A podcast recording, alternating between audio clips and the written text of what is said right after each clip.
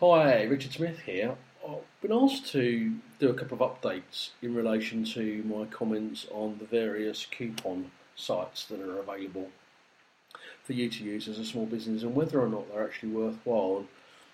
Whilst I've sort of blogged about this quite extensively and I've taken a couple of phone calls this week on the subject, I thought I'd just do a you know quick audio update to give you a, a bit more of a feel for, for where I think these things are heading.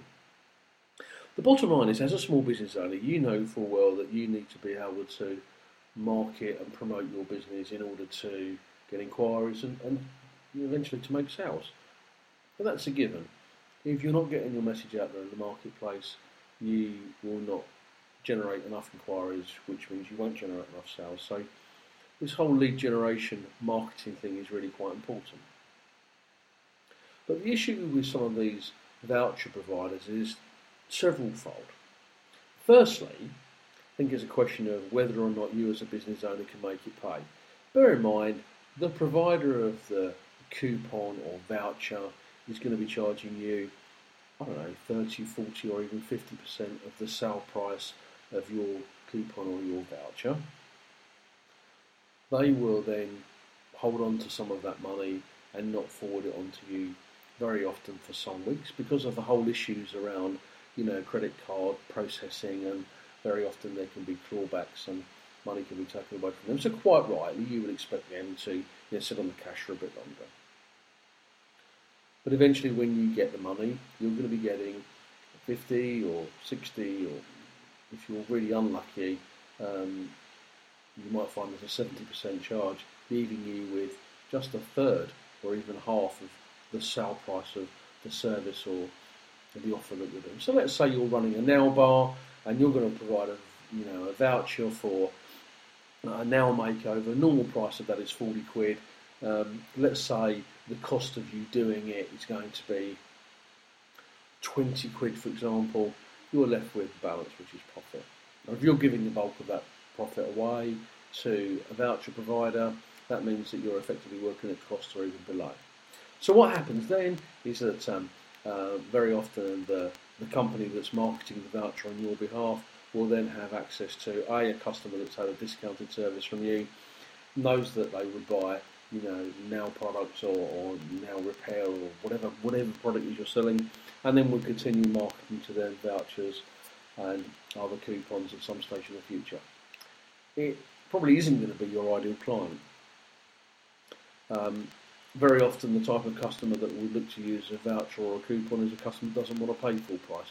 He's looking for a deal. Well, those sort of customers, you know, I call them butterflies. They flitter from one business to another, just chasing, you know, the, the price downwards in a never-ending spiral. More importantly, very often these customers are not the sort of customers that would refer you, would not necessarily come back. Very often, you know, you as a business owner don't collect the details of the customer. So you've got all sort of all sorts of reasons why uh, attracting the butterflies of this world is perhaps not going to be your ideal customer. But let's go back to this issue of profit again. If you're going to provide a discount or you're going to provide a voucher of some description, you can certainly do it direct, and I help small businesses with the tools and necessary bits and pieces to be able to make this work for them. But more importantly, it gives you control of the customer. The customer you know, would tend to populate the inquiry form with their details, which you can then drop into, you know, a CRM system, and I can help you with that.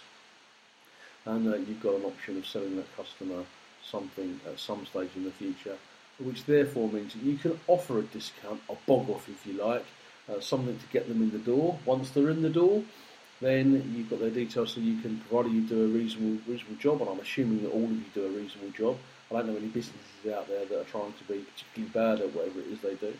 There's no reason why these customers shouldn't come back. But there is an issue about these customers chasing price, and I think you very you, you need to be aware of it before you leap into um, using coupons and vouchers. The final thing is this issue of ownership, and I think it's vitally important. If uh, a customer comes into your business, gives you their contact details, opts into your newsletter service or whatever, you actually collect the details. Provided you you treat that customer reasonably, they're going to keep coming back to you. You own that client. The more confident you are about working with a customer, the more that customer knows you, likes you, and trusts you, the more they're going to come back. So ownership becomes uh, a big part of your future business. My name is Richard Smith. I am the Small Business Gardener, and I hope you've enjoyed this update to the Uh, coupon and voucher systems. Thanks very much.